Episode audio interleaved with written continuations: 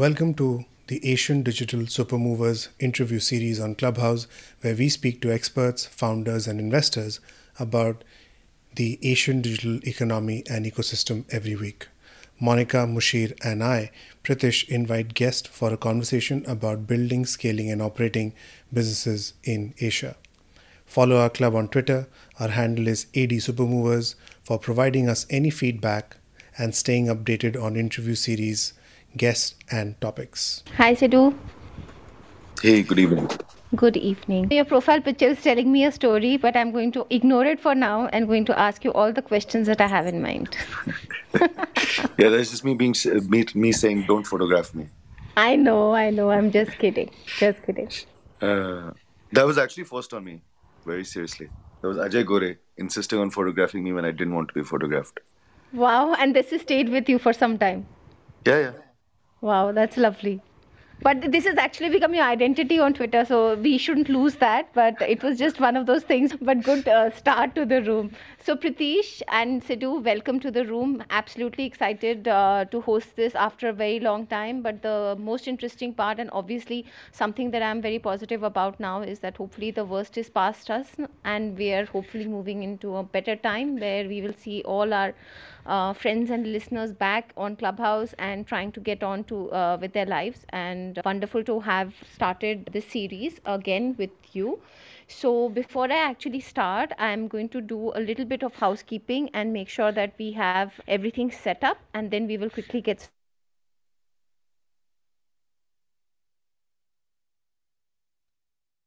about everything related to the Asian digital economy. And we cover a variety of topics ranging from product management, fintech, building, growth, venture uh, capital, and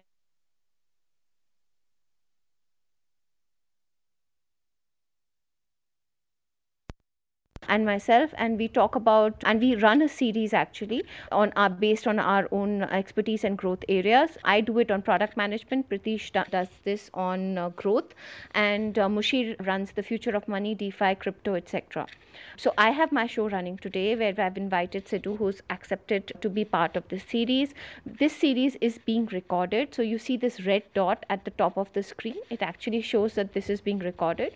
But I'm not going to be asking any uncomfortable questions. And uh, more importantly, I see that there are a lot of party hats in the audience. I would love if all of you in the audience would also come and join us on stage when the when the time comes to ask and i open up for audience q&a in the meantime i'm going to shut off uh, hand raising uh, option at the bottom of your screens the reason is i have a set of questions that I want to go uh, over with Sidhu first, and then we'll definitely uh, in the segments in between break for some uh, audience Q and A, and uh, make sure that you get your time on stage. But before I do that, also, last thing, if there are any questions, any feedback that you have, please hold on to it. We are going to open up for questions. In the meantime, if you cannot ask your question here, you're more than uh, welcome to visit any of our socials on uh, Twitter, LinkedIn, and of course, any of our bios as well has our own socials. I'm generally tracking them. So if there's something that you want to tell us, or if you're not able to come up to the audience and speak, you can just DM. Now, without further ado, wanted to introduce Sidhu. Sidhu, I was looking at your profile and was doing my uh, bit of research, and then I realized that giving you a formal introduction would actually not be doing justice.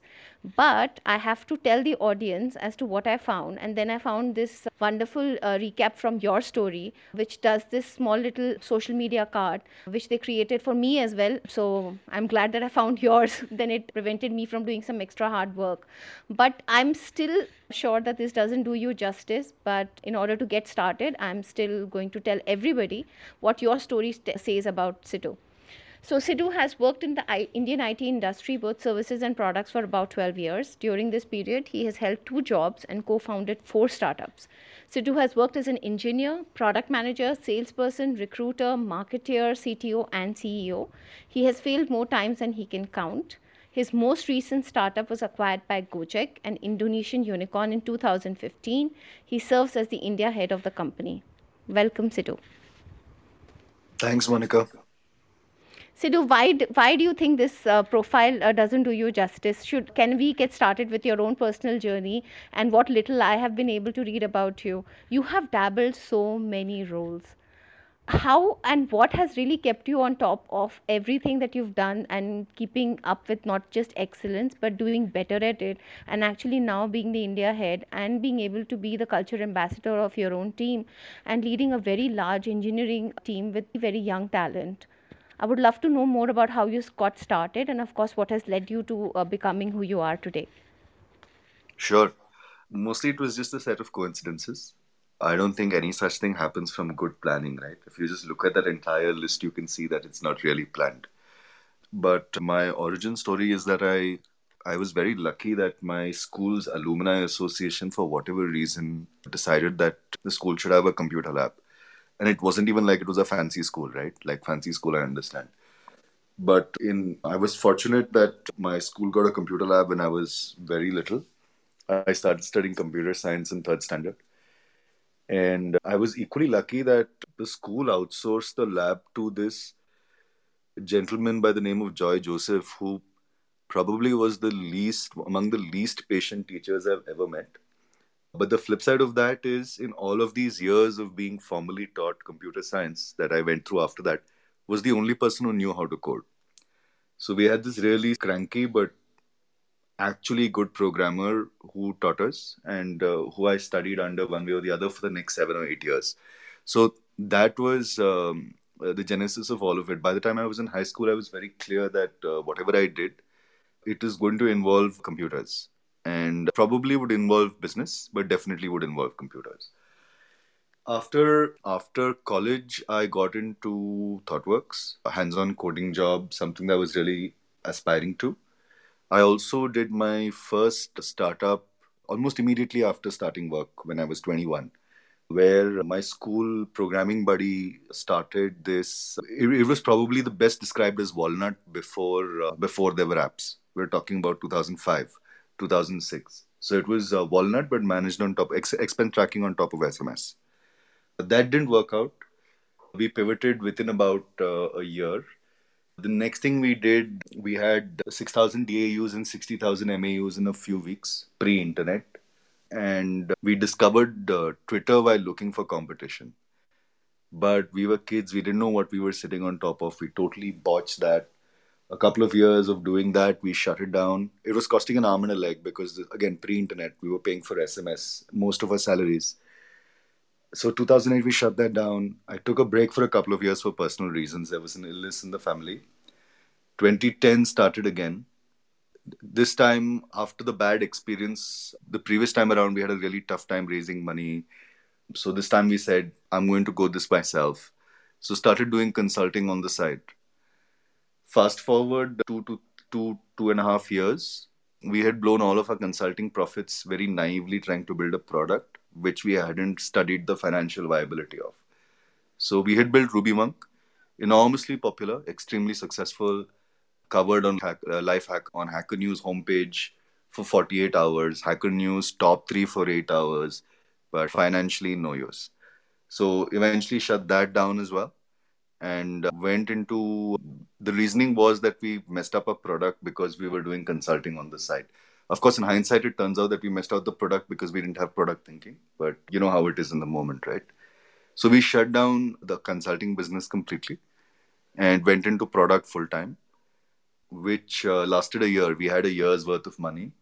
We were working on a matrimony product, which again we didn't hit PMF on after a year.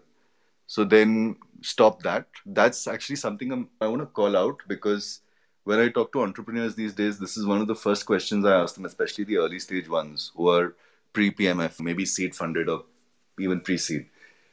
And I say, what is your stop condition? When will you stop? How do you know you're going to pull the plug on this and move on? And most of them don't have an answer. And that's usually normal. And I didn't have an answer too for the first two or three times when I started up. But by the time we got around to this product, we were wise enough to know that there is a budget and there is a time, and we have to adhere to that. So the day we ran out of that time, we pulled the plug and pivoted to consulting back because we said, okay, now enough adventure, let's make some money. And uh, built out a fairly nuanced business plan to aim to build a very sort of high end, super premium, high quality consulting company. And uh, a year and a half later, Uh, you know, we had a business plan which predicted this as a low probability branch, but it actually happened. Which is one of our clients became a hyper growth, like proper hyper growth rocket ship that was Gojek, and we were acquired. That was the entrepreneurial story. Once I got into Gojek, it was a pretty straightforward thing in in how we separated our responsibilities. I became inward facing in terms of focusing on India and making sure that the delivery machine has all the support and scaling it needs to grow. Whereas my co founders focused on uh, outward on actually getting the delivery done. And in the process, I ended up doing this random grab, grab bag of roles, right? So if you look at it from a career slash role perspective, that pattern will make no sense because while my official title at the time was uh, MD India and now it's SVP Eng, at the time my work involved covering building a data engineering team, building a recruiting team, building a marketing team, getting marketing campaigns out. It was just this random grab bag of stuff. And uh, the simple rule was run toward the screaming, is the humorous way I would put it. You just figure out what is the worst problem that nobody wants to touch right now, and then you go pick that up, right? If that's recruiting, if it's marketing. So that that that grab bag of roles and responsibilities will make a lot more sense if you look at it through the lens of saying, hey, what was on fire? Pick that up. Yeah, that's my story in a nutshell. Right now, I'm SVP Engine Gojek. I work on internal products, looking to build the things to help the company scale up that we cannot buy off the shelf. So that's my story in a nutshell. So, it's an absolutely riveting and exciting journey that you've just shared. And I myself, if I were to just double click on at least a couple of aspects that you shared, I think we need definitely more than an hour. But I'm going to pick up two of these simply because uh, these are of area, uh, these are an area of interest based on what I'm hearing from people who are trying to build their careers both in product management and trying to also make the shift from engineering. First of all, uh, about product consulting, I hear a lot about product consulting, but I've never really seen a very successful product uh, consulting business or even a successful product consulting consultant given the kind of vagaries associated with a product manager profile that we generally have and also the cross functional collaboration and nature of our uh, work. How did you actually get past this hoop when you were working with enterprises or with companies? And was it one of those being with the company and being like their outsourced arm? Or was this really about going from project to project? Wanted to double click on this uh, one with you please I don't think there was a lot of thought when we first started out. When we first started out, we were heavily uh, oriented along the technical axis. So we first started out saying we'll focus on Ruby and Ruby on Rails problems and projects. This is, I'm talking 2010. And that was our line of attack.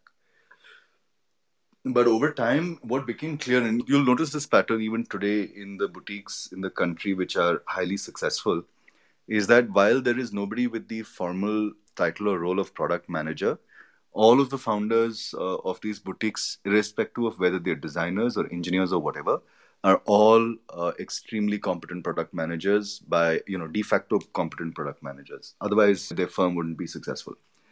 And uh, the second interesting thing, and I don't quite know why this is, you will not see product managers in our part of the world step out into contracting, even though it's far more lucrative. I, I, I, one would think intuitively that given the nature of product management as a role, it's a risky job. It's uh, often a thankless job because you take on all of the risk, whereas your rewards are of of a performance review type, right? You take on business risk, but you get performance review rewards, which is not really very fair. You would think you would that that most product managers would branch out into consulting the moment they had their feet under them, but that isn't the case. So yeah, I would after that slowly we realized that the focus over should not be on the technology, but it should be on the problem and the nature of the problem. And second is the focus needs to be on the stage of the business that we need to be targeting customers for whom our input is mission. No, what's the word? What was the phrase I uh, phrase to use? Like basically, without us, they run the risk of complete failure. Like the business is growing so fast, there are so many things happening that without this input, their business is going to fail. That's the segment we should target. And uh, uh, that took three or four iterations for us to develop clarity on that. But by 2014, we were very clear about this. And uh, we had also initiated the process of merging with Ajay's firm, CodeIgnition, which is because my firm and Ajay's firm had been collaborating quite closely for quite some time and we had very complementary focus areas. CodeIgnition was primarily focused on the infra and DevOps side, and we were primarily focused on the web and backend side. So by 2014, we combined the firm. We had all of these skill sets across backend to infra to, to web. And uh, we'd also started uh, becoming selective about our clientele and zeroing in on growth stage startups as our primary clientele. And I think that was what really worked out for us. And you'll notice that there are a few boutiques in the country that are doing the same thing, and it'll work out for them as well.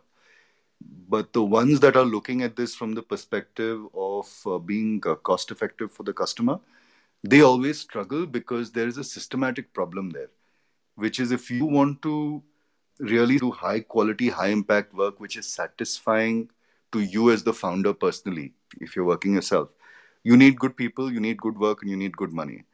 And the moment you say, I'm going on to a budget, you drop the good money. If you drop the good money, then your good people will leave because someone is going to come and offer them a ton more money than you pay. If your good people leave, then you can't do good work, then you lose your good customers. And then you go into this debt spiral, right? Like you get worse and worse customers, worse and worse projects at lower and lower rates. Now, that debt spiral is where most of the country's consulting companies get sucked into. And uh, that is what in the vast majority. That's a very interesting take, Sidhu, and I hope that boutique consulting actually becomes a little bit more mainstream. And you're absolutely right about the monetary benefits that a product consultant may have over a product manager generally. And at least in um, the Western countries, this is definitely becoming very mainstream. But I also wanted to ask you since your startup was taken over, obviously merged in Gojek, but before that, looking at the financial viability of the businesses that you were in, not finding the right fit, and not finding that kind of success when I'm sure there would have been areas of concern at that point in time. But what really not only kept you going, but how did you really decide to uh, you know shut down a product and sunset it and say this is not really working out because that is the most difficult decision for a product person in or any startup founder in general which is when do you say enough and this is not going to work I don't think there is any generalizable advice on that. Uh, again, this is something that comes up in conversations frequently when I'm advising founders. And all I have to say on the topic is you're trying to draw a line between sunk cost and sunk cost fallacy, right? You're trying to say, hey, I have sunk cost, I need to double down on my investment. Or you're saying, hey, I, I have sunk cost and it's too much and I'm just going to have more useless sunk cost after this. So I'm in sunk cost fallacy. I need to kill this and move on and where you draw the line is a very personal choice. But the first basis of drawing that line, which is ignored, is just resourcing. How much money do you have and how much time can you afford to give to it? And because it is intuitively such a painful question, most first time entrepreneurs will always shy away from answering it. And which is why you will see most first time entrepreneurs have a tendency to just drag on a zombie business. We used to call this zombie, right? Well, the moment we realize that the business is a zombie, we need to kill it. And a zombie business is one which has enough life in it that it looks alive, but actually isn't, right? And you need to have a very clearly defined framework, simple, clearly defined framework before you commit to a particular line of execution, a particular idea, as to when are you going to pull the plug and what are the thresholds which, if not met, will cause you to pull the plug. It could be revenue, it could be traction, it could be what have you. Uh, it could be cash in the bank, or it could just be time without any of those particular numbers being hit. But it's very important to have the stop decision clarified in your mind before you start. It's one of the most important questions to answer as part of your initial due diligence on a product idea. Absolutely. And so, do your, uh, your piece of advice to product managers who are normally dry, uh, dealing with a lot of requirements, and obviously there are with such a evolving market landscape, either market is driving us and we are reacting, or we feel that we are trying to keep up or trying to keep ahead. Now, in times like this, when the right PMF is also very difficult to find because you don't have even time to test out your hypothesis, what really is the best way that you have found in your experience that has worked for you, or that you would recommend now? I'm afraid this one has no good answer. I've seen so many. At the end of the day, PMF is a function of luck more than anything else. Really, it is. The only thing that you can do is to try to build a machine that can explore a, a solution space as cost effectively as possible, which means that let's say you have a budget of whatever 50k 100k 500k whatever x budget of x how many branches of the solution space in front of you can you explore and what is a way for you to prune that solution space as cheaply as possible and zero in on the parts of it where there is pmf uh, and everyone has a different methodology for this. I honestly cannot easily answer that because a lot of it especially when you're low on budget when you're really tight on budget a lot of it boils down to the personal skill set of a founder. Because the founder can obviously de-risk those those parts of the solution space where they have personal experience so if you come from a sales background uh, you can probably de-risk the sales part but your engineering part is going to be highly risky or if you come from an eng background which is like the mistakes that we made your technology will be spot on but you wouldn't have uh, any de-risking on your gtm or your your overall sales and marketing uh, funnels so there is no good answer to this, to be honest. Like the only thing that really matters here is luck. And you really need to be spending a lot of time and effort figuring out how to get lucky that has no clear answers, absolutely. But before we dive into the next set of questions, I'll do a quick room reset. Thank you everyone who's joining us. We are talking to Sidhu about building products and of course talking to him about the various assets of building right from product management to engineering to, to hyper growth, which we'll be coming to now shortly. I've turned hand raising off for just a bit. I'm going to turn it off, uh, turn it on again in the next five to seven minutes. Uh, just want to get ahead with my set of questions before I do a little bit of a break where we open up for audience Q&A and bring you guys up. In the meantime, uh, please take the time to uh, follow people that you're seeing right now with the party hats on. There are a lot of new people who've joined Clubhouse. Please do also give Asian Digital Super Movers as well as, of course, all the people on stage a quick follow so that you get notifications when they go online. Uh, but to do jumping right into Gojek, which is obviously the main, and obviously it's made a lot of news this week, which is excellent. But uh, since you joined, your company got acquired, you actually joined from a smaller setup to a very large setup, and now it is only grown bigger and will continue to grow even bigger. And you've uh, also, in terms of your role, it's evolved from being the MD into now heading engineering, etc. But in terms of your own abilities and being able to deal with so many young people at the same time, building a product, building a culture, and building teams, how and what exactly worked for you, and what were some of the take uh, for, what were some of the learnings from your previous experience that has come to fruition on the other hand i would also like to learn what were some of your feelings working in a larger company which we should all, always be aware of so that because now setups are becoming bigger and bigger with even the startups being really large yep I think I'll take the second one first. When we joined Gojek, it wasn't that large. I think the total Eng team at the time was was probably 10 or less than 10 people and probably another 10 maybe outsourced so from the product side, it was really small. There was a substantial call center and ops, of course, but overall the company wasn't that big, and I've seen it grow over time. I think the single biggest learning over there has been I built up a significantly uh, greater respect for management as a skill set.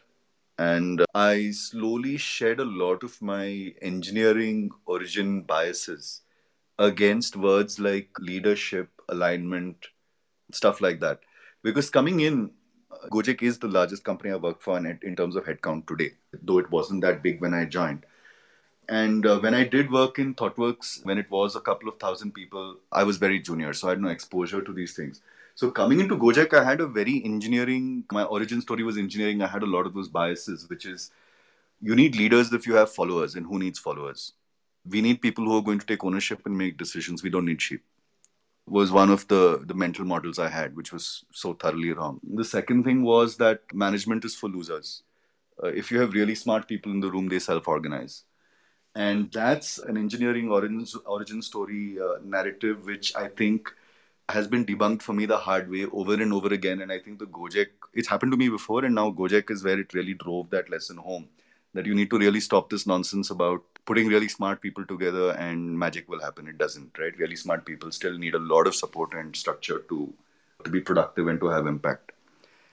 And third is it also cemented my perspective that the idea of a role is something that most people get locked into some one of my very good friends over time we were having lunch together in the jakarta office on one of one of my trips there and he was like yeah i'm reading this book and something really resonated with me which is that you are not your role. And i was like huh.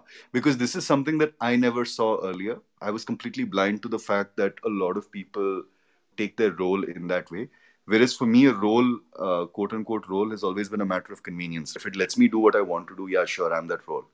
So there are times where I was simultaneously like six roles, and uh, it didn't matter because it got what I needed done. Right? People are like, "Oh, this guy's playing. This guy's in this role, so it makes sense that he's doing this." So in that sense, for me, a role is more a marketing gimmick than anything real.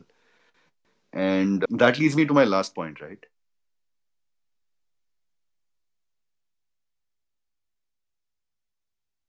Part of the world. Now, I've never worked in a large Western tech company, so I can't comment there but because of my consulting as well as Gojek experiences, I've seen a lot of companies in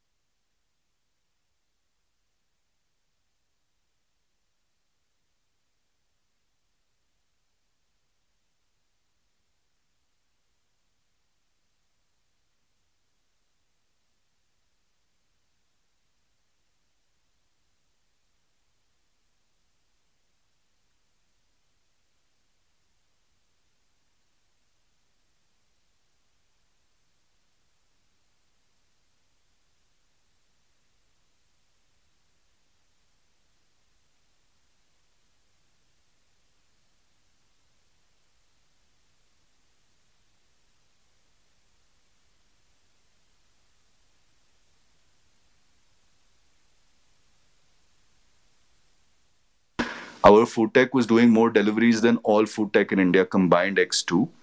Our transportation was probably comparable to any one of the large uh, transportation players neck to neck or slightly more. And payments was running like one third of uh, India peak or any one India India player, major player. And um, if we took our Indian equivalents, one company for each of these, the total product headcount for across all of them combined would exceed five or six thousand people. And at that time, we were running with 300 people. And of those 300, maybe uh, 200 were on those products, the 100 were on other products. So we were basically delivering larger volumes with 200 people than our peers in India were with 6,000. And that's how it works. That, that would be my final point here, which is that if you scale beyond a certain point, you have to scale your headcount. There's no doubt about that. But most people are trying to scale their business by scaling their headcount, and that's craziness. It just does not work that way. Sidhu, that's an absolutely excellent point. And in fact, I'm going to take the next segment and start it off with something which is about hiring. But before I do that, I've opened up hand raising uh, for everyone who's in the audience. All you need to do is click on the hand, re- there is this hand icon at the bottom of your screens on the right hand side. Please click on that and wait for your turn to come up. And once you do come up, it would be lovely to hear from you in terms of a single line about what you what you do and where you're speaking from and where you're joining us from today, as well as, of course, your question. Would love it as well if you keep your question concise. I already see a few hands raised, so I'm going to pull them up in the PTR order. And after they are pulled up to stage, I'll request them to speak. Give me a second. So, hi Praval, welcome to the stage. Hi Monica, hi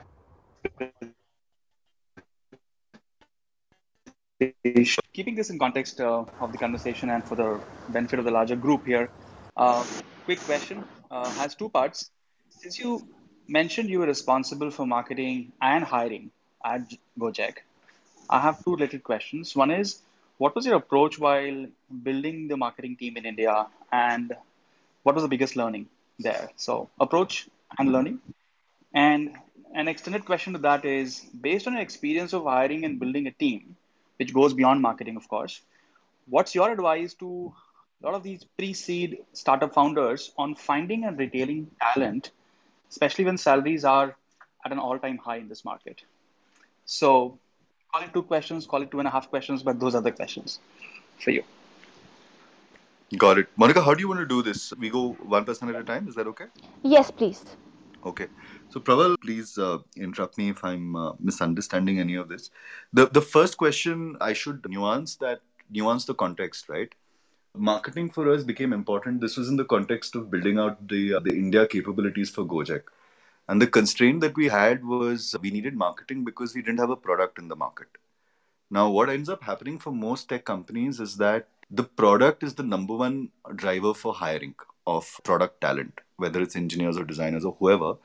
You have the easiest time of it when you have a consumer product which end users are using, and some of those end users are themselves developers or PMs or whatever, and they love the product, so they want to come and work. Right? This is the easiest end of the spectrum.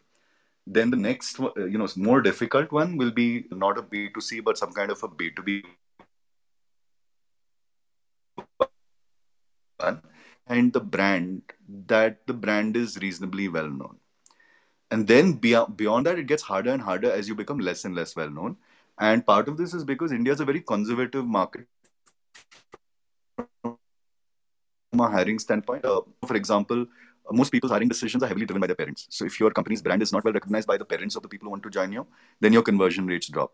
So marketing became very important for us because we were an indonesian company we had no intention of coming to India anytime in the uh, foreseeable future. And uh, yet, we needed to go up against these extremely strong, heavy hitting uh, B2C and B2B brands like Amazon, Intuit, Flipkart, Ola, etc., etc., etc., from a hiring standpoint and attract talent. And we were in a situation, especially at that time, where people are like, Indonesia, what's Indonesia? Isn't it like, and there would be misconception X or misconception Y that would follow and of course gojek was a complete like nobody had heard the name. So marketing became very important from that perspective. And uh, this is so what i'm trying to clarify also this is not general product marketing right? It's very focused marketing for talent. And uh, the thought process there was two or three things. One is high quality talent primarily wants to work with high quality talent and this is true for product in a manner that is less true for other verticals where you have homogeneous teams like operations or wherever where you can potentially solve the problem with a small army quote unquote right? In in product execution you do need every different kind of specialist to be highly capable or you have enormous wastage and loss. And highly capable practitioners can recognize highly uh, capable practitioners so that was the first thing that we focused on, which was to try to make sure that everyone in the market started to build a picture of the capabilities of the team currently in Gojek.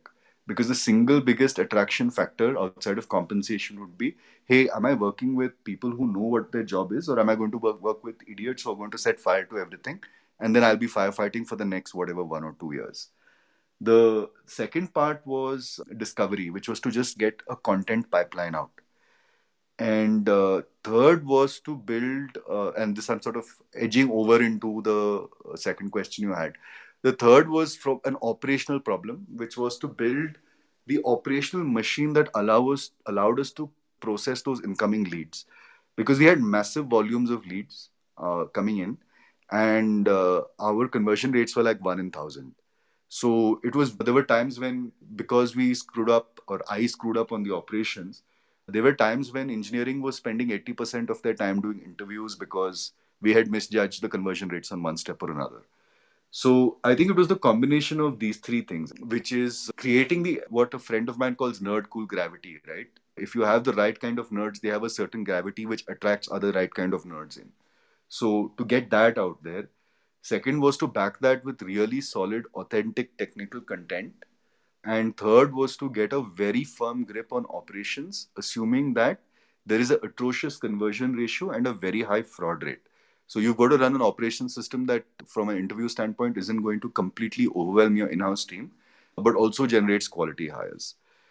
And uh, from a team building perspective, I was actually very fortunate in that our marketing efforts attracted the right kind of people. In fact, Aditya was one of the people who came to us. Aditya is one of my colleagues on the marketing team and currently heads marketing for India. And that slowly led us into this line of reasoning where we are like, look, we're trying to get stories out there. Who are the best people at getting stories out? It's journals. So uh, we started looking into that angle and we made some investments into bringing in some journalistic capabilities into the marketing team.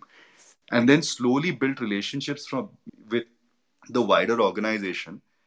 And uh, that's how we started getting content out. So we would have an editorial panel that would solicit content from across the company and then go through an editorial process, which by the way was also quite painful. It took quite a while for people to accept engineers, PMs who were writing content that the editorial process was that rigorous. Uh, they struggled with that. And eventually, we got to a place where we had a regular pipeline of content, we had a decent brand, and our operations wasn't a total shit show and um, that's how that worked out for us. I'm not sure if I covered everything, Prabal, so please. Thank you so much. It was pretty comprehensive. And I know marketing in India was around talent and not, you don't have anything to offer as a product here that I was aware of. But you answered the question. Thank you so much. Thanks. Thank you, Praval. Welcome, Abhishek. Hi, Monica. How are you? Abhishek here. Very well. Please tell us where you're uh, call, where you're joining us from and what is your question. Sure. So uh, my question is Sidhu. Sidhu, I'm calling from Bombay. Actually, this is my first time speaking on a club, clubhouse group. So my first Cool, question welcome. is, uh, thanks so much. I've been a uh, good admirer of uh, Gojek. Wanted to ask a question. Have you guys ever explored or considered lending as one of your offerings? If yes or if no, I'd love to hear the reasons around that. Second is more from a personal standpoint. I'm more of a product and partnerships person, though my current role is more in the sales and sales, pre-sales and BD stuff.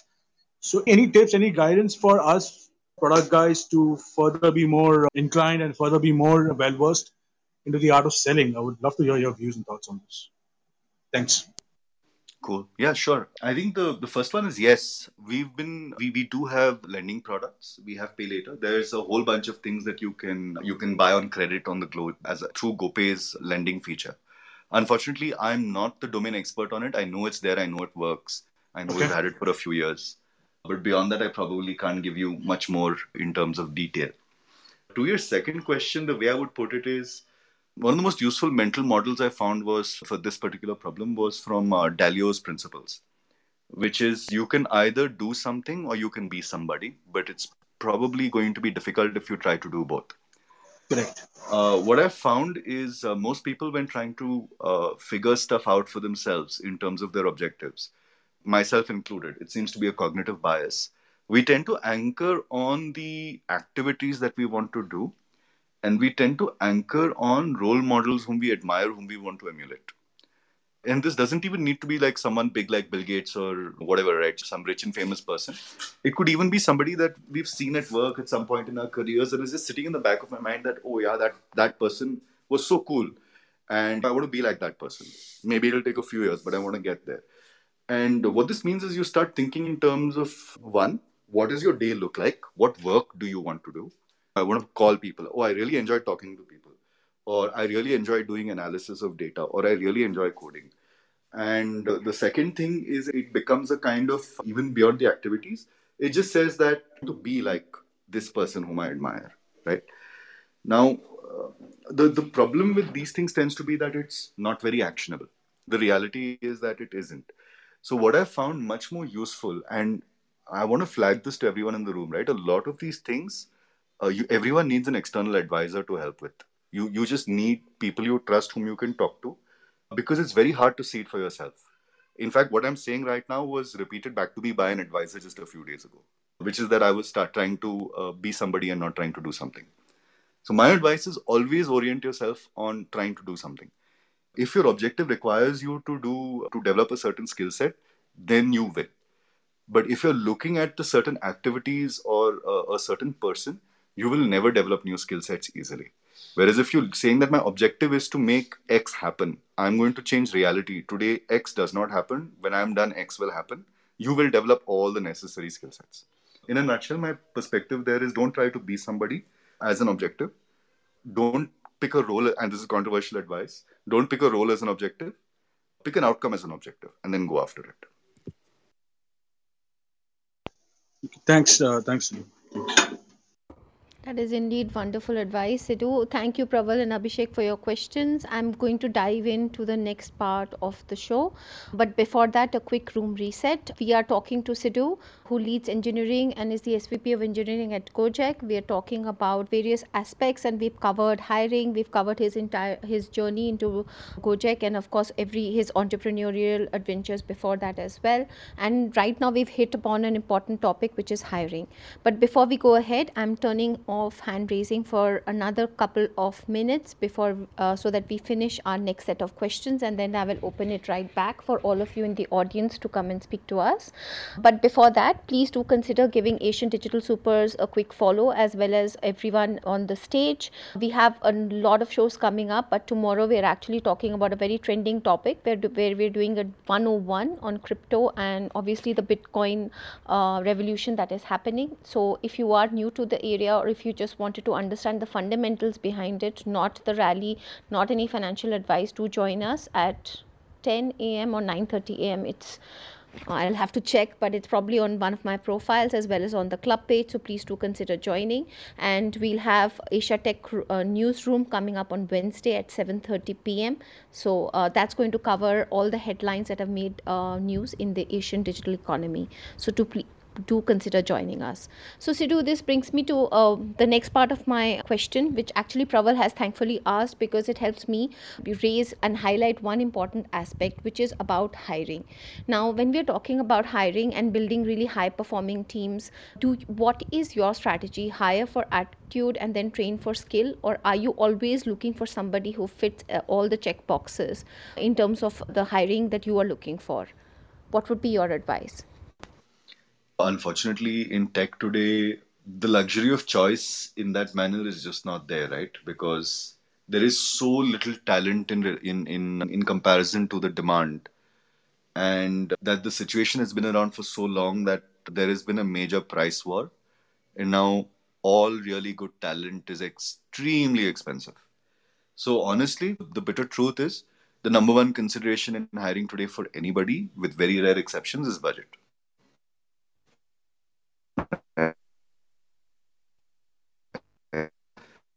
the sec the, having said that having caveated that i think that for me my hiring on the product side is always first and foremost shaped by the ratios of skill sets in the company uh, or in the team or the org that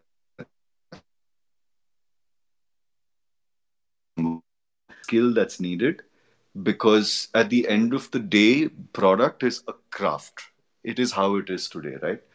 Product management is a craft engineering is a craft design falls into that bucket. Pretty much eh, almost every you know major function you're going to find falls into that bucket right? While there may be technical skills backing it whether it's computer science or data science or whatever the actual going to production piece of building products is a craft. There is no one size fits all. There are no best practices no two companies do it the same way. No two companies of different scales do it the same way. Stacks are different. Everything is different. So what this means is that the organizations that i'm trying to build are heavily focused on mentoring first and foremost. And the most important thing for mentoring is the right teacher to student ratios. If, if you don't get the teacher to student ratios your organization cannot scale up. And even aside from failing to scale up the quality of the product shipped by your organization will be subpar if your student to teacher ratios are broken so for me, first and foremost, after budget, is I don't care about anything else. I'm looking to see what is the ratio of experienced to inexperienced people. And when I'm interviewing and hiring, I'm heavily focused on people who bring with them a, a prior history of study.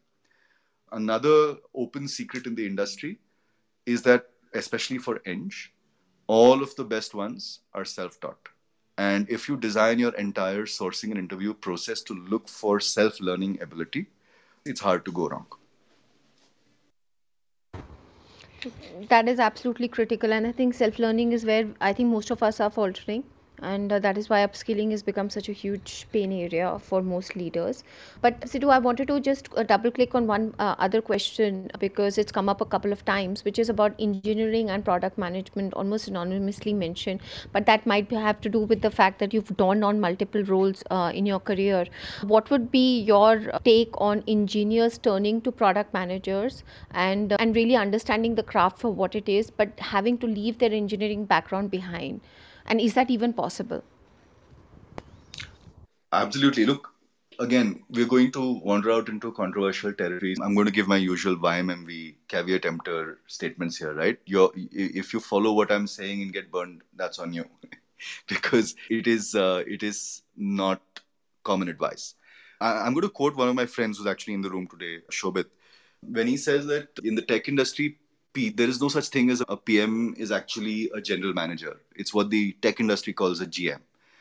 It's important to ask ourselves the question we we use all of these labels. We use these labels engineer, we use these labels PM as though they mean something, right? There is an inherent assumption. And to be fair, it is true to some extent for engineers, right? The label can actually be generalized. But for product managers, what I've found is product management is what I like to call a negative space role. What that means is a product manager fills the gaps between many different stakeholders to ensure that those stakeholders collaborate in the right way to ship the product right? Now in different companies that negative space that sits between all of the different coordinating entities is of a different shape.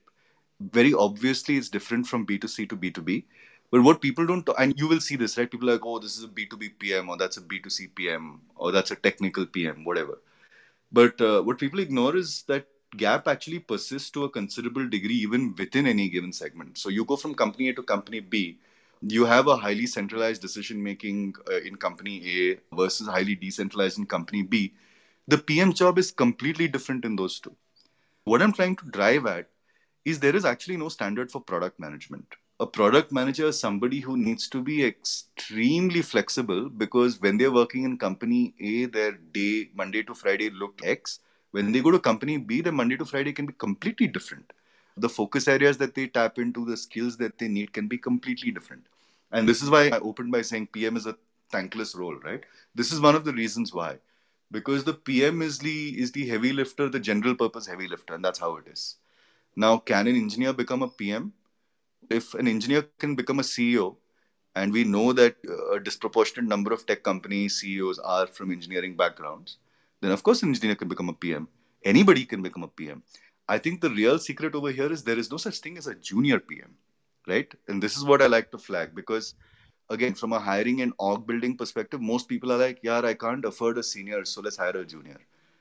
And uh, what I want to call out is there's no such thing as a junior PM, associate PM, all these roles those people there is only one way to be a pm and it is to span at least four to five areas of specialization and know how to coordinate across all of those to get something done. If you can't span more than four or five you aren't a pm yet. And uh, the reason i'm calling this out is all pms origin stories begin the most common ones are engineering project management design and then less commonly sales or BD and operations. These are the typical origin stories of PMs. And you start from this, and then you slowly diversify out. You learn the others. Sorry, I missed analytics also. Analytics is another origin story.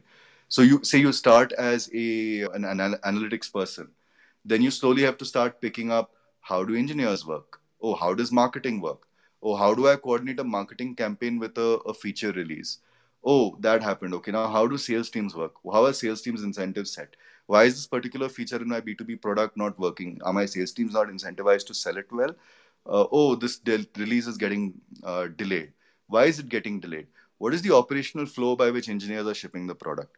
Like if you cannot master all of these skills then you cannot be a product manager and it's humanly impossible to master all of them in 4 or 5 years especially if you're like really young and in the industry. So for me, like the only actual PMs in the market are the ones who've been around for 8, 10, 12 years because anything less is humanly impossible. The only exception to this I would call out, uh, and this was a very successful hiring strat- strategy for us in the early days, though I don't advise it for large mature companies, is to uh, hire your entire PM pool from uh, ex CEOs. So founders who've started up and then shut down or moved on or exited or whatever. But ex CEOs of startups make fantastic PMs. But as I flagged, not for large companies. Uh, they're not where most of the work is administration. Sidhu, this is the most controversial thing I've heard in a while. And I've heard a lot of controversial things. Happy, recently. happy to do it. I, I, I love being controversial about these things. I would love to. I'm not going to counter you on this, but I'm going to say that I think there are definitely some aspects that I completely 100% agree with you on, and there are certain aspects that I'm currently fighting myself. Of course, it wouldn't be controversial otherwise, right? like, there is Absolutely. no such thing as a controversial statement that everyone agrees with. I totally agree, but this was it was nice to hear this so transparently and uh, as you did, because it really does beg the question, which is what do product managers do? And I don't think people understand the nuances of the job. The way you described it is probably something which gives people a preview of what that is likely to be. But understanding four or five domains or being able to not be experts at it, but be able to drive work by simply your influence and with absolutely no authority is not an easy person's job. Really- not at all. And and when your team does well, you don't get un- you know unfair upside and when Absolutely. your team but does badly, you do get unfair downside. Like as a role, it's extremely uneven and challenging it's like all of the disadvantages of starting up and none of the advantages. Absolutely and i have no doubt about it but i think we should definitely keep these negative aspects or slightly downsides of the role away from our young audience who wants to get into product management. It is one of the hottest careers ever. Oh no, I mean, that's exactly my point right? Uh, monica the reason i'm interrupting there is the best pms i've found are the ones who are attracted by this problem statement. I'm like hey look it's a hmm. thankless job. It's asymmetric the only thing probably more asymmetric than this, if you look at it holistically, is starting up. And the people who are attracted by that asymmetry are the people who should go in. When I meet somebody bright eyed coming out of an ISB or a IIM or wherever saying, mm. I will be a product manager because it's a good career choice, I smile beneath, I smile on the side and don't say anything. But when I meet somebody who's, oh, I'm in this for the game, and you will meet these people, for those people, I'm like, yes, PM is exactly right for you. If you're a player of games, this role is the most fun role but you really need to understand its dynamics. So it is tough it's thankless but it is so much fun. That i completely agree with you and it would be lovely to hear you talk about product management in one of your podcasts that you do. So by the way just a small plug uh, for sidhu as well. If you haven't heard some of the podcasts i did while doing the research for this particular series that we are doing here and obviously in speaking to sidhu today you absolutely must. It is about being truthful and honest about what really goes on behind the scenes. And one aspect that i will absolutely not do justice to to everybody who's hearing uh, me right now is about international internationalization. Sidhu, you've managed engineering product, you know how it works, you've done product management yourself, you yourself have been a CEO.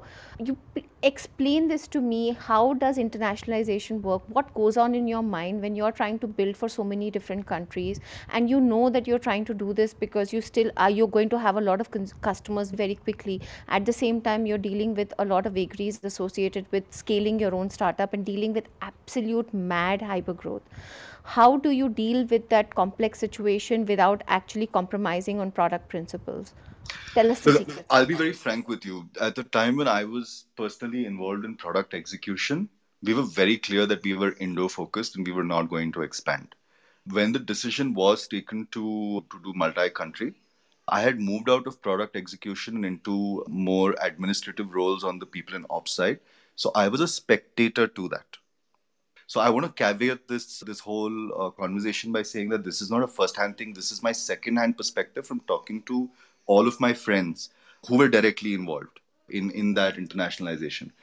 But I think, in a nutshell, at a high level, the question is one of architecture, and I think this is something people don't talk about much, which is look we've got a product in in one market which is successful now i want to take it to other markets there are two ways i can do this i can either build a new product for each market. When I say new, mostly new. I may take a few pieces over, but I have no intention of converging them.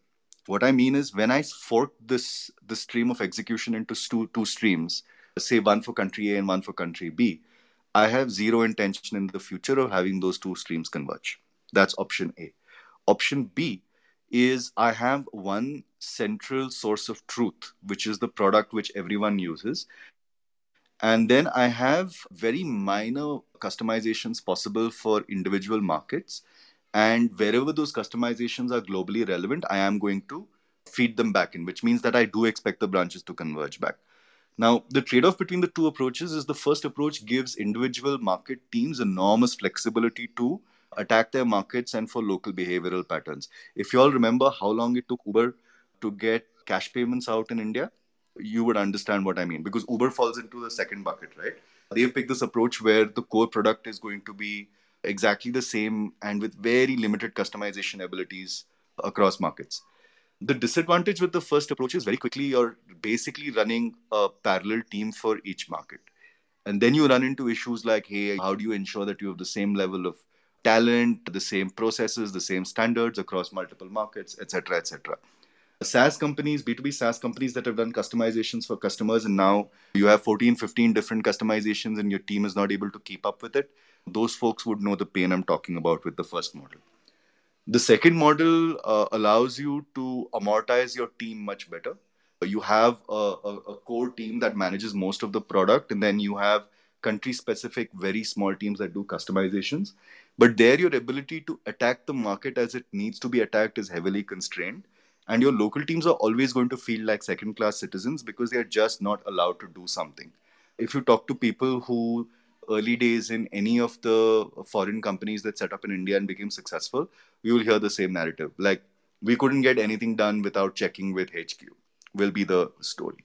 So, both these approaches have their own trade offs there is no one size uh, fits all or one is good but i think this is the first key choice when you're going international you have to decide your architecture and say hey are we fully forking or are we going to fork and converge fork and converge? Because there are dramatically different implications for both Absolutely. And Sidhu, thank you for actually crystallizing it uh, this way. And I've not seen it work in the past companies that I've been, and I've worked in global companies. The local companies, the way they, sorry, the local units, the way they feel about the product and the lack of customization, not being able to be at par with local competitors is not something that, uh, you know, is easy to deal with. And ultimately, you, ha- you are held to ransom uh, by a core product that is sitting somewhere in a global company, in a global headquarter, where, where nobody really cares about local nuances because there are much bigger things to solve. So it's a very tricky question, and I don't know which companies have actually gotten it. But just one last question on this one uh, particular piece. Now that with Gojek and of course a lot more, I'm assuming acquisitions will happen, a lot more integrations will also happen. In terms of the architecture, how do you see the architecture also being able to keep up with the uh, demands of not only being scalable but also being able to keep up with the strong kind of integrations that are coming up in order to keep you as that one super app that is also driving hyper growth in Southeast Asia. Wanted to understand again the nuances as well as some of the considerations that you have in mind as you continue to build. To be honest, the answer to this question is still not apparent. I think one of the big factors uh, is COVID itself. It's important for me to flag that since the onset of COVID, everyone's business volumes have dropped and the, the single biggest driver for these kind of architectural issues is the ability for the system to handle scale. If it's working fine then you know the architecture is correct. The architecture is wrong if it isn't working fine. And because of covid i think with very rare exceptions all businesses volumes are not in that mode where yeah okay the systems are going to go down every other week because business is booming. So honestly it's very hard for me to say because COVID has been around now for more than a year. And that definitely impacts the evolution of the architecture. So, moving forward, it's very hard to predict what direction it's going to go in. That's very honest, and I agree with you. I think this year has been an absolute watershed, but who knows what's to come. But by for everyone in the audience a quick room reset. We i've opened up hand raising so if you want to come up and ask your question this is your chance. All you need to do is click at the bottom of your screen where you see a hand icon and just click on it. This will give me a, send me a notification thereby i know that you want to come up on stage. When you do come up on stage the only request is to definitely say a line or two about yourself but keep it short because we'll have many more questions. Also i'll be taking i'll be pulling you up to the stage but the question question will be asked in PTR order, which means that whoever came in first will ask their question first and followed by the person who came in second and so on. Also, if you are feeling shy, there is absolutely nothing to feel shy. I know there are a lot of party hats here. If this is absolutely cool to ask your question, even if you don't want to ask it in English, that's also completely fine. Please come, go ahead and just raise your hands. And I see so many hands already raised up, so I'm bringing people up now. Welcome, Sarthak. Welcome uh, Akshay, Mukesh, Vignesh, Anurag. Hi Sarthak, welcome. Please go ahead with your question, but first tell us one line about yourself, please. Sure. I'm an engineering student in my final year here in Mumbai, studying computer science. My question was, Sidhu, you talked about self-learning is the most important thing. That's where the highest caliber talent comes from. So, what would be some points of advice you have for someone who's just uh, starting out in the journey in computer science and tech, and how to go about self learning things at the start of their career? And my second question is about product management. For people interested in product management for the love of the game, as you said, is it better to go through the dev route, software engineering for a few years, be a part of teams, or go through the business analyst route and then do the MBA and then the PM? Sure. Look, I'm, I'm going to go a, little off the beaten path with this one, right? Something that it took me a very long time to realize is the level of investment I can make into self learning and the freedom to choose the direction of self learning is fundamentally a function of budget. So I think the first and foremost question that everyone needs to get a grip on or get a handle on is to say, what is my resourcing? How much money do I have and how much risk can I take? Because self learning is risky as well. Uh, the second is to gain clarity on what the objective of the self learning is self learning for its own sake falls into the activity trap. You're trying to be a self learner rather than trying to do something, and as a consequence, you are learning in the process. You're teaching yourself skills in the process to achieve that objective. So, the second point I would make is try to articulate a clear outcome objective that isn't skill oriented. I'm going to make X happen. And let that be the North Star to guide you in terms of what you study or what you learn. And in terms of PM, if you want to be a PM, start a company. Most likely, the first two or three companies you do are going to fail anyway, right? Fastest way to learn, start a company. All of this is budget budget driven. So, for example, if you have uh, financial considerations, you have an EMI, a punitive EMI, or you have family members who are dependent on you, then this is not a path to consider. Like starting up, you probably want to go down the route of, as you said, uh, business analyst, or it doesn't matter. You can do engineer, you can do business analyst. Any of those are fine. But if you have the security, the financial security, uh, where you can go without really earning much money for a few years, start a few companies. That's the best way. Thank you. Thank you for those insights. Thank you, Sarthak, for asking the question. Hi, Akshay. Welcome to the stage. You're next.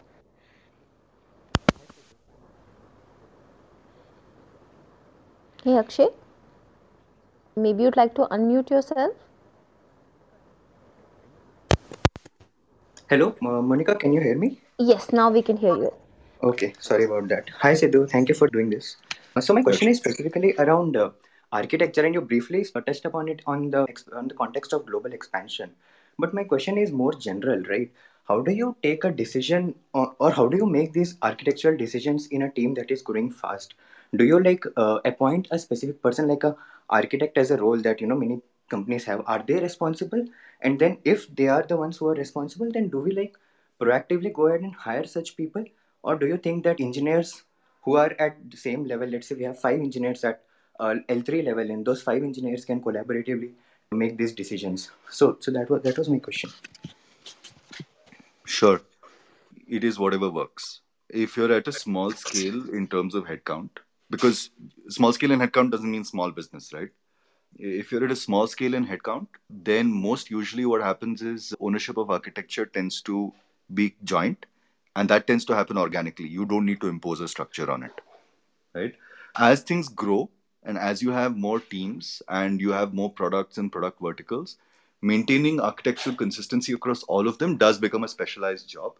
But just like with other leadership roles in the industry, the role and the title of the architect has been completely destroyed in our part of the world by people who are basically incompetent to code and so slide into some kind of less accountable managerial role.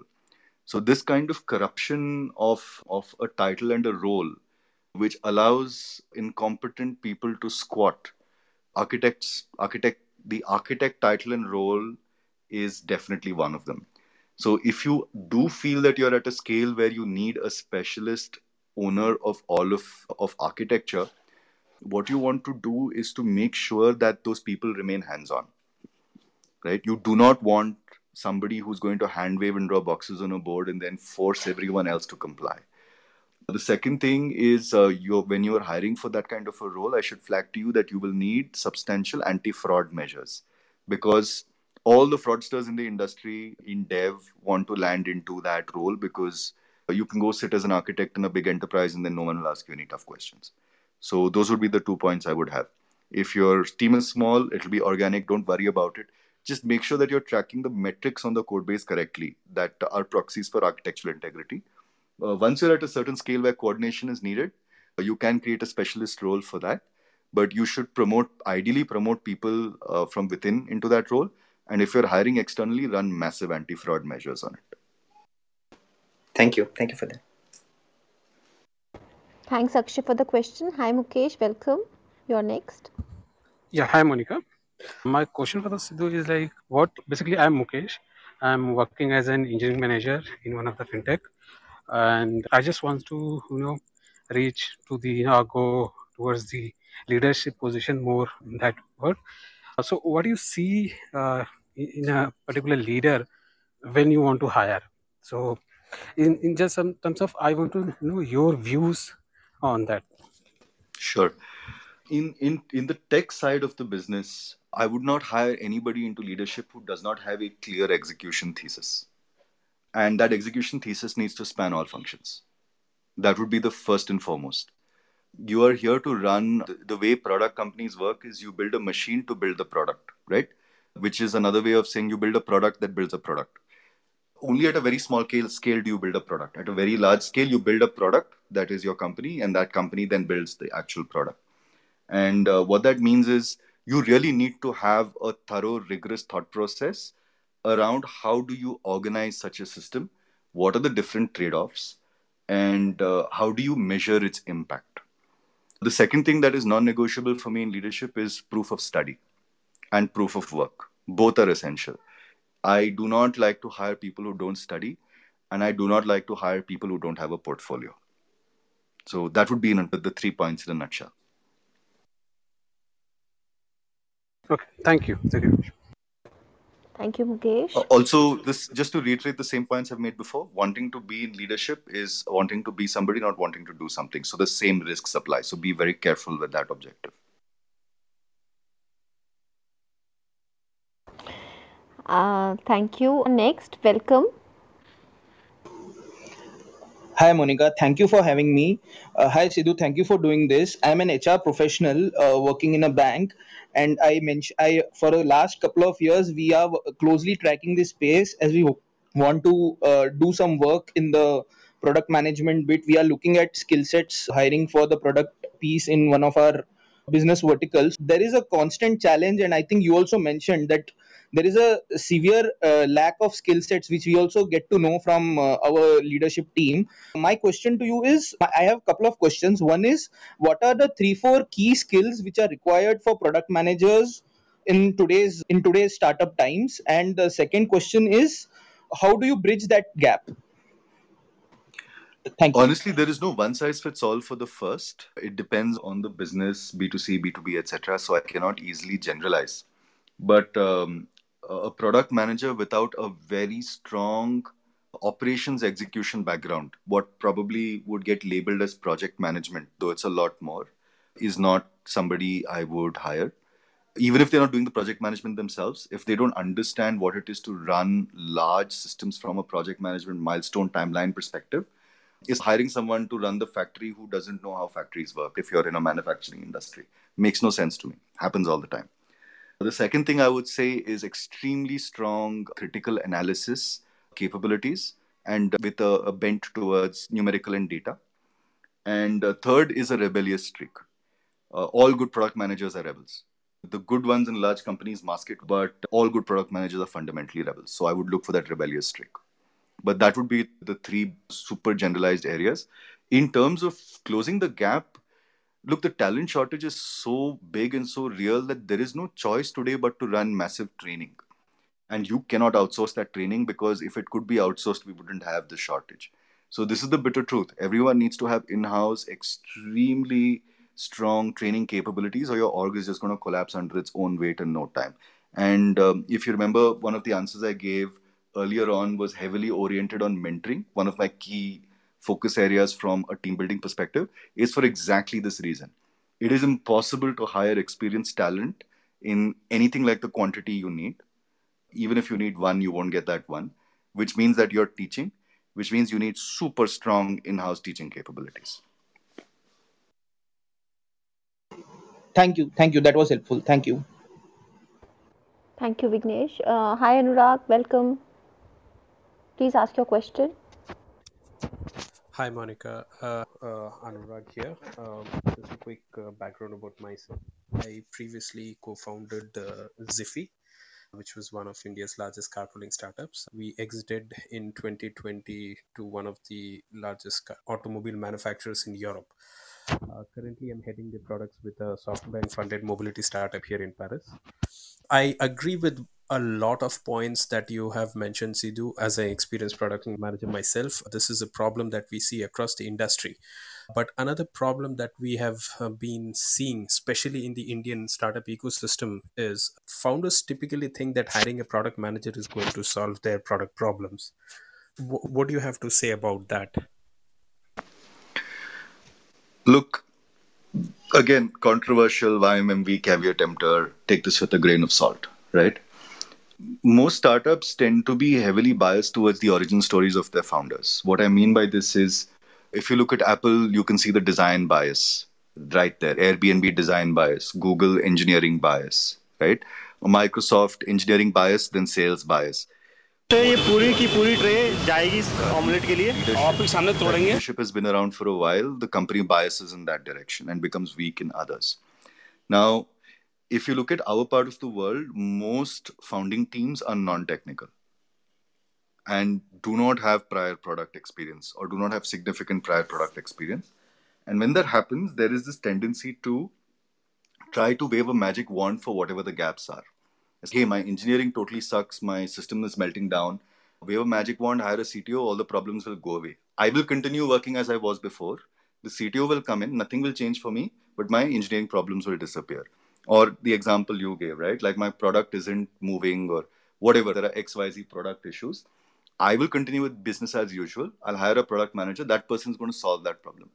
And uh, unfortunately, the, the reason I'm framing it in this manner is to just elicit the, the cognitive bias or the willful denial of reality there. That as a founder, you're not going to be able to continue with business as usual. When you hire this person in, you're going to have to change how you approach things to create space and to hand over control to that person. And the moment you hand over control to that person, especially over something as as central and pivotal responsibility as product management, that is going to touch and change everything in the company from how finance works to how HR works to how Eng works to how everything works. And uh, if you aren't going to drive that change, then you're in for a mess. And you do need to be aware that when you bring in a senior leader to own a particular uh, vertical, you are now also taking on the responsibility of aligning all the other verticals around that person to make sure that person can make the changes they need to make.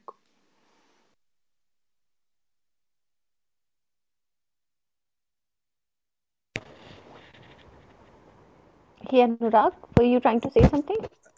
Yes, 12 years experience and I've still not learned to unmute myself while speaking. So sorry for that. Sidhu, thank you so much. It was very comprehensive and definitely some really important points there. Thank you. Thanks, Anurag. Hey Gokul, you're next. Please ask your question.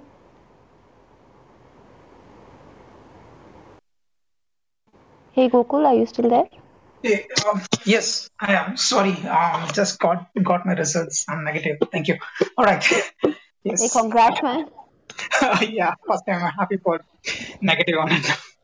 Thank you so much. All right. Uh, my question is actually, uh, I have two questions actually. Uh, before that, I was uh, myself Gokul. I was running my startup called Go to the Change. We are a micro mobility startup in Bangalore. Uh, due to COVID situation, I shut down the operation and started joined as a product manager with a Georgia-based SaaS company. My question is like when compared to a SaaS product manager and a B2C product manager, the skill set, the what the implementation is extremely looks very different here. So how do you actually, you know, bridge those gap by being a B2C guy? How do you adapt yourself to a B2B product manager?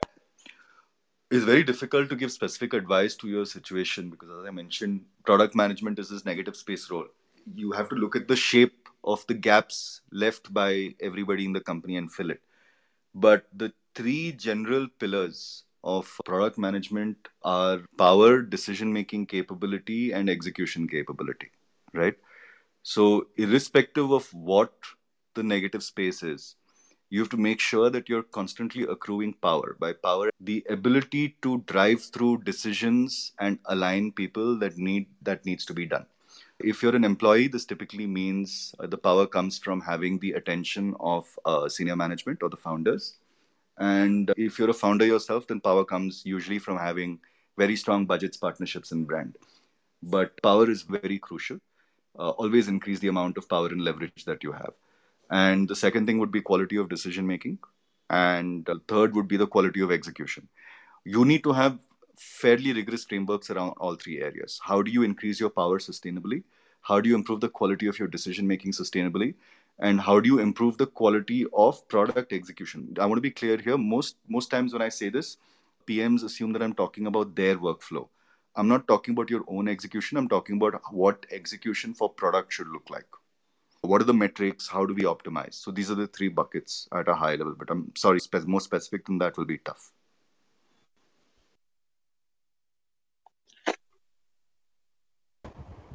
Got it. Thanks, Sidhu. Sidhu, if you don't mind, uh, one more question. How do you handle a failure of a startup? Then you move to one next company and work again. How do you bounce back? How this journey works? Budgets. You the, the only reason you're taking a job is because you need the stability, and part of stability comes from money, which means that there is a certain threshold of stability and money after which you can venture out again. So be very clear what that threshold is. Once you hit that threshold, go start up again. Remember that statistically speaking, most startups fail. And statistically speaking, most of your startups will fail. And you need to build the system in such a way, assuming that you're going to have four, five, six failures before you hit a success. And uh, the simplest way to refuel in between each attempt is to go get a job and build up a savings. So just have a savings target, be patient. It took me 10 years. It does take that long, right? Because it, it takes several failures before the statistics start playing in your favor. And I think the most difficult but important perspective to add is it is statistically possible to spend 30 or 40 years attempting to start up and still not succeed. So you definitely should hedge your financial situation so that you don't wind up completely broke. That's the only real risk to watch out for. That you don't want to be in the second half of your career and personally uh, broke. That risk watch out for. Okay. But otherwise, startup, get a job, startup, get a job, startup, get a job. Works perfectly. Actually, to be honest, I would even advocate further more than getting a job, startup, do consulting. Okay, I'll take that because I'm in the right now. Like uh, my first startup has actually failed due to the COVID, so we shut down the operation. So now I joined with a Georgia-based company. Uh, yeah, I feel your pain, man, and uh, good, yeah. good on you making these tough decisions. And I'm sorry to hear that. This has been a tough time for everybody, and I, my heart really went out to all the entrepreneurs who had just launched and then got hit by this. Yeah, sure. Thanks, Sidhu. It was really helping. Thanks, Monica. Thank you, Gokul, and congratulations for testing negative, which is COVID negative, but always positive. And thank, thank you, you for asking your question. Hi Lohit, welcome to the stage. Sorry you've been waiting for some time, but uh, please go ahead and ask your question. Thanks, Monica. Hi, Sidhu. Hi, I'm I'm Lohit, and uh, I work as an engineering manager in Pramata Solutions. It's one of the product company. Sidhu, the question that I have is a little technical and also a little of an org thing. So basically, when product companies grow, right? So they do have teams, and so this fact of reusability kicks in. And then what happens is, so this is something called maybe you can name it like a platform. Uh, so it's so at certain point of time, like you might have to be flexible and don't worry about like try to commonize and try to reuse things because it does add a uh, the extra extra weight of collaboration and things like that. So maybe each individual team can be independent and even if they're uh, writing same module or something like that reuse it again. Don't reuse it again um, from the other team. It's okay but it will give you a, a kind of like good uh, good speed right? So when you do this over a period of time you have to switch to other side where like you have to commonize start building platforms of where it can be leveraged across the hub so what is the symptoms or uh, things to look out when to switch this and when to do this? Uh, i know both ends are like not good. Yeah so just to figure out the so I'm, I'm not sure I'll be able to answer this meaningfully, but I'll try. There are a couple of things here that I think that are very important. One is I believe there's a severe mental model issue when approaching this problem, which is we tend to think of uh, software in terms of features or modules. Features and modules are units of sales. I sell a feature or a module to a customer. But if I'm developing the software in features or modules, I'm shooting myself in the foot. Features and modules give me no useful information from an execution standpoint. So First thing I would flag over there is features and modules are for the sales and marketing teams to talk about. From an execution standpoint, if you're building a feature or building a module, you will not be able to make good decisions because that is the wrong mental model. What you want to be looking at is asking yourself, what is the number that I'm moving? Right? You build teams around numbers to move. You don't build teams around features or modules.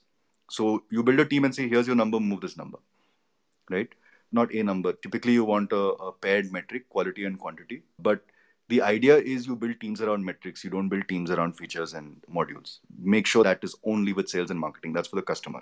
Of course, there needs to be a mapping from metrics to features and modules so that it's not like vaporware. But having said that, please don't let features and modules come into the execution side. The second thing is in the absence of any major pressure, everyone goes into efficiency focus and this can be dangerous because most people do not measure efficiency while also measuring productivity or throughput. And most improvements to efficiency come at the cost of throughput. So it's very important to instrument your overall execution and you're saying, hey, I want to reuse. You have to be very clear in quantifying what are the benefits of that reuse and what are the costs. If you remember, there was an earlier question around internationalization that Monica had, which is probably one of the big reuse versus rebuild questions and uh, there are very severe trade-offs to reuse. So i have seen this over and over again where people start obsessing over efficiency at an intuitive level. And in the process of pursuing that efficiency either the efficiency of the engineer or the efficiency of uh, reuse of the code or the efficiency of the code itself they end up completely uh, wiping out the throughput of delivery which means the quantity of of output that the team can produce so you do want to have efficiency metrics saying this much is getting reused, but you do want to have throughput metrics as well saying what is the end to end cycle time from idea to production. So if you're getting increasing efficiency, but the time from idea to production is going up 5x, is it really worth it? Probably not. So that's that would be my my perspective in a nutshell. Okay, uh, thanks, Sidhu. Thank you, Lohit. Arjun, hi, welcome. Please ask your question. Hi, Monica. Thanks. Hey, Sidhu. I, I think I've, I've met you a few times through RailsConf and the conferences through from a long time ago for your C42 days. But yeah, it's good to see you over here. Great to connect uh, again, man. Yeah, absolutely. Man. Uh, my question today is really around uh, a little bit around the internationalization when you have multinational teams, how do you, what is your opinion about maintaining cross functional teams and cross national teams? As well as how do you facilitate uh, a culture of strong communication? No easy answers there, uh, made worse by COVID. I believe in hiring to the same standard and spending a large chunk of the budget on travel. The soft rule that we had at Gojek was 10% of any office is actually going to be in another office at any point in time. And we're going to continuously ramp up the number of people who are on secondment to another office. In fact, for example, now it's reached a level where HR recruiting also, uh, like my current people partner in Gojek is actually from Indonesia and is based in Bangalore right now. So just massive amounts of co-location. And it costs a lot of money and is worth it. Gotcha. Thank you. Thank you, Arjun. Hi, Emma. Welcome to the stage. And I know you have a party hat on. So wonderful to Hi, see Emma. you and ask your question. Please go ahead. Thanks for the welcome. Hi, Monica. Hi, Sidhu. Um, thanks so much Hi, for this room. I'm actually based in the UK. I work in a product team as a business analyst, but I think that the insights here can be generalized to different regions. So it's been so interesting hearing um, your, your feedback. I have two questions. My first one is about um, what we touched upon earlier around skill shortages where what exactly do we mean by that? Which area? Because product manager is somebody who sits across a ux business technology. Is it the technical side where there's a skill shortage or is it the business side? Or is it the fact that we're looking for somebody who can cross across all those functions as you mentioned sidhu? My second question, and perhaps more interesting one, which I'm, really keen to hear more about, is actually um, based on your experience from Gojek. Um, and, and obviously, it's from kind of Indonesia, you're based in India, but actually, let's talk about the Southeast Asian market. How do you build for architecture or factor in design in a market in Southeast Asia, which is highly fragmented and there's different levels of technological maturity? So, how is that factored in, and how do you look to evolve that strategically? I think to your first question, the shortage is endemic across all areas, right? There, there is absolutely no area um, of specialization, and it's not just product management. You can pick any function where the shortage isn't extremely severe. Just I've started hearing grapevine stories about how the million dollar pay package has been crossed in India already for data science for people with relevant experience. That's how bad the shortage is. So it isn't any one particular vertical. It's just people who can move numbers are in extremely short supply. There just aren't enough of that. The people who can push paper, plenty, but people who can move numbers, very few. In, terms of the architecture, I'm not sure I entirely understood the question. So could you possibly rephrase? Sure, absolutely. It's more about the, the Southeast Asia market where, um, say, particular companies like Gojek, which you know is um, from Indonesia originally, but has a kind of wider Southeast Asia and Asia presence. How do you, in a technology company, build for architecture with a view of expanding into other parts of Southeast Asia, where you may need to integrate with other partners, etc., who are at different levels of technological maturity? So I work in fintech, and it may be Uh, different in other no, no, industries. I, I, no, I yeah. I, I understood your point. I think one thing that uh, we've seen is on the fintech side, especially, this is it's less so on in other verticals, but fintech, especially when you're dealing with banking or with POS, etc., you have every customer that you sign on brings on like this lump of integration work. And uh, honestly, I've not seen a good standardized solution to it. One side has been that you build an army of of of folks whose primarily primary ability is to read and integrate APIs. You're talking about uh, a volumes job, uh, highly repetitive and low on skill. But this creates a lot of issues in terms of morale uh, and engagement and uh, career mobility for those people. And that's one set of trade offs. The other approach that I've seen is to go to uh, large IT, IT services providers who can give you this kind of skill set in volume. But that comes with other risks in terms of your ability to manage timelines, et cetera, et cetera. Because if you're successful fintech, then you probably do dozens of these integrations every year, if not every month. And you really can't, you don't start making money until the integrations are in place. And if you're outsourcing that, then you're outsourcing like this critical step in your sales cycle to a third party. Unfortunately, I don't have a good solution that uh, addresses both of these. It's either way you have your problems. I see. Thanks for that. It's really interesting. To follow on that, would you say that there will be challenges or barriers to initially scaling that one needs to get past before being able to really um, roll out a solution more widely across those markets then? Because it almost sounds one to one integration with that particular team working with very different architectures, working very different levels of technological maturity, rather than rolling out something in mass with a standard solution across different technology partners. That is correct. I think the uh, only exception would be when the person or the entity that's doing the rolling out has extremely deep pockets. If you're a major international bank and you're trying to do this, that's a different ballgame. But for pretty much everybody else, unless you're running on like a multi hundred million dollar budget, you really do want to be uh, clear about where you have your traction and crack that segment fully before you expand because the expansion is extremely intensive, uh, both in money, time, and effort. That's really interesting because I think it actually is um, brings up another point about when people talk about who will be the emerging kind of winners across whether it's tech companies, banks, or other consumer companies entering finance. And perhaps you may, you may see this other verticals, other industries as well. But that scale and that the kind of balance sheets and um, may be something that certain like large size companies can leverage. I'm going to really quickly try and finish off because I'm aware that people have questions. But back to your point about skills shortages across each of those areas, both technical and non, and people being able to move numbers is that the result of us becoming generalists today? Do you think people are good at maybe spanning different things, but not being getting deep enough into each of them to be able to effectively really break through and, move numbers? It's a function of the growth of the markets. The India Southeast Asia uh, region has been growing exponentially for years now, and the compounding effect is really starting to kick in. 2019, I, I have some numbers for. There were 400 and, you know, 450 series of investments in the region, which means that, uh, and of those, about 80 were in the 25 to 50 million dollar range, which means that you're looking at 450 VP level positions being created at a minimum for each area of specialization, product, eng, whatever. Probably at least two to three x that. And then outside of leadership, you're probably looking at four to five open positions per investment conservatively. So that means in 2019 alone, there were about 5,000 new open positions created, of which 500 were leadership positions. The tech market in India uh, and Southeast Asia, like the the not the services but the the product side of it, is probably graduating five to ten leadership people every year.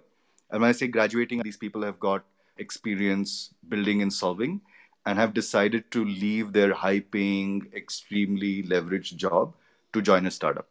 So the demand supply gap is just hey, our talent is growing linearly, the market is growing supra linearly. In fact, we're probably like five years away from most other countries immigrating into the region for work because that's how lucrative it is. I see. That's that's really interesting to think about. Thanks so much, Sidhu. I've learned a lot from this conversation. Thanks again. You're welcome. Thank you, Emma. Last question to you, Utkarsh. Please go Uh, ahead. he- thank you. Hello, everyone. So I'm Utkarsh. I graduated from IIM Ahmedabad this month only. So my question is, how to how do we decide that we have to go for a full-time hiring or just outsource the extra work to freelancers? I mean, a one-time thing versus a full-time thing. How do you decide? Outsource unless you're outsourcing to somebody more competent than you. The only reason you're doing it is to save money. Right. So you can outsource for two reasons. You can outsource for capability, you can outsource for capability arbitrage or cost arbitrage. Never both. Right. So you have to be very clear what your budgets are.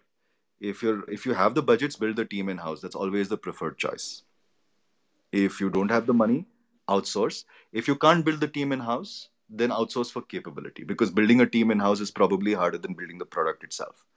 Today, there is bigger risk in attempting to build a product team than there is in trying to build the product. So these are the three sort of risks that you need to trade off. If you try to build the team in-house, major risk, you may fail. Most people do. And you may never get around to your product. If you outsource for cost, most likely they will screw up your product. If you outsource for capability, most likely you'll run out of budget. Now you've got to dance a delicate balance between these three different pegs.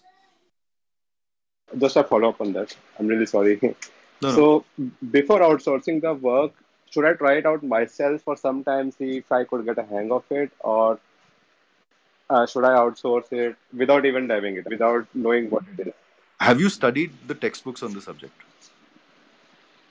What do you mean? When you build a product, there are textbooks for all of these areas. There are like specific textbooks for product management, specific textbooks for eng, specific textbooks for design. You will not be able to answer the question of trying it in house versus going out until you've studied those textbooks. Okay, okay. Do you have prior background in any one of these verticals? I don't have, but I found it interesting, but it will take a lot of time from my front. So I just trying just on the decision of outsourcing or not. Uh, So now, most likely, look, don't mind me saying this, but I have seen a lot of people spend two years and a ton of money instead of reading a book. Don't be one of those people. Okay, thank you. That is the best advice ever, Sidhu. Absolutely the best advice. Thank you so much for that, and thank you, Utkarsh, for your question.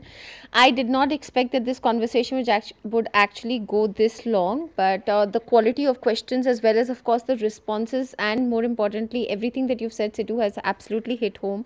But I'm not going to let you go without answering a quick rapid fire of mine, and I'm uh, Sure. promising to keep this a little bit more fun so that we can get over this amazing conversation and end it with uh, some personal glimpses of who you are as a person as well.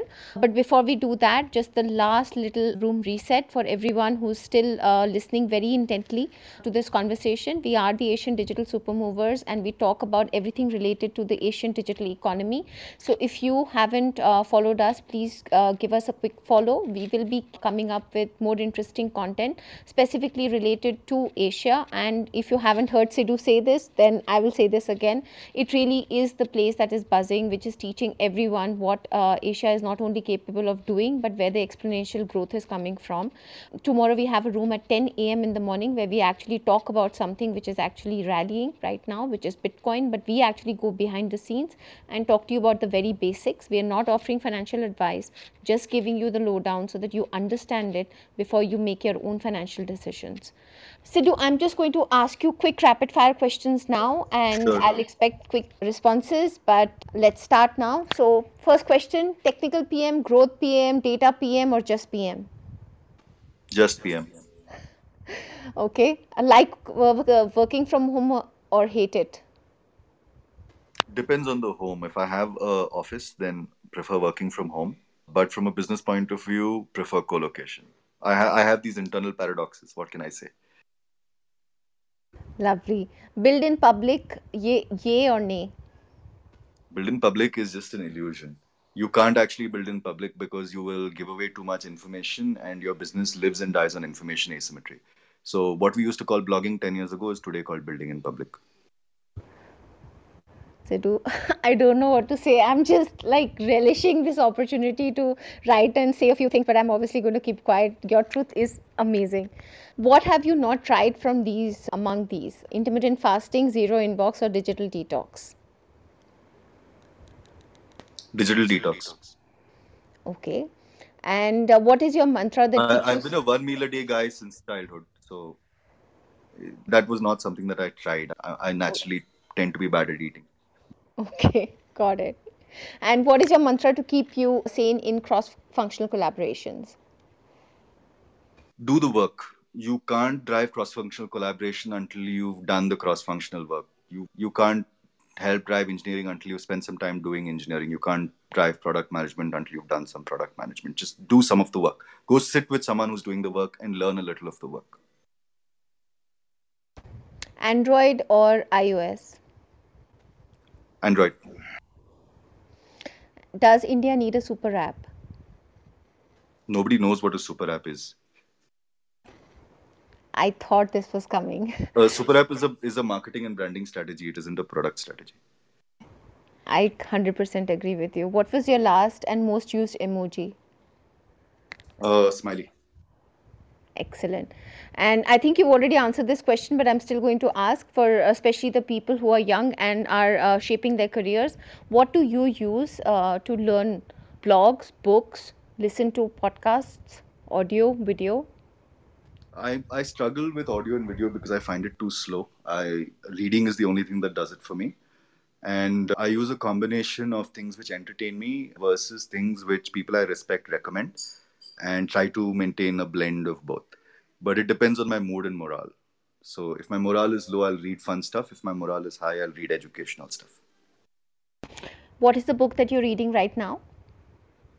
Juggling between one fiction and one non-fiction. I'm reading uh, the non-fiction I'm studying right now as I'm trying to get a grasp on the SAP story and the SAP market, the ERP market, if you will. That's my non-fiction. And uh, the fiction book I'm reading is Ra by qntm. Excellent. And last uh, question to you, and I have forgotten my train of thought again, which is quite extraordinary. But I've forgotten my last question. No, no, no worries. No worries. Okay, this hasn't happened before. But yes, I've absolutely forgotten my last question. But maybe this also explains the fact that I'm still processing all that you said. And uh, honestly, this hasn't happened before. So I don't know. No I- worries. It happens to me all the time. In fact, I'm very expert at losing my train of thought and then saying something else totally random. Some of you may have noticed in today's session. But I thought that was a PM trade, so I let it go. In fact, I quite enjoyed it. Cool. As long as it came through, okay, I'm good.